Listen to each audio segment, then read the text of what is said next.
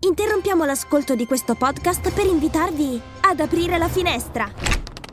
Marketing con vista è il podcast per scoprire tutti gli insight direttamente dagli esperti di marketing.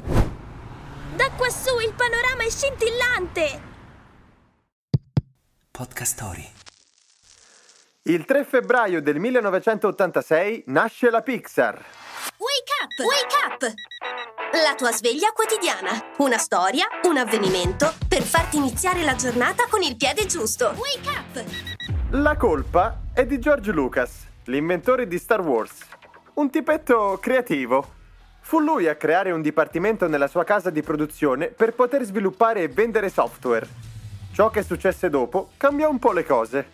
Quando nel 1986 Steve Jobs, il padre della Apple, comprò da Lucas quella che diverrà la Pixar per soli 10 milioni di dollari, puntò tutte le risorse sullo sviluppo della computer grafica in ambito cinematografico.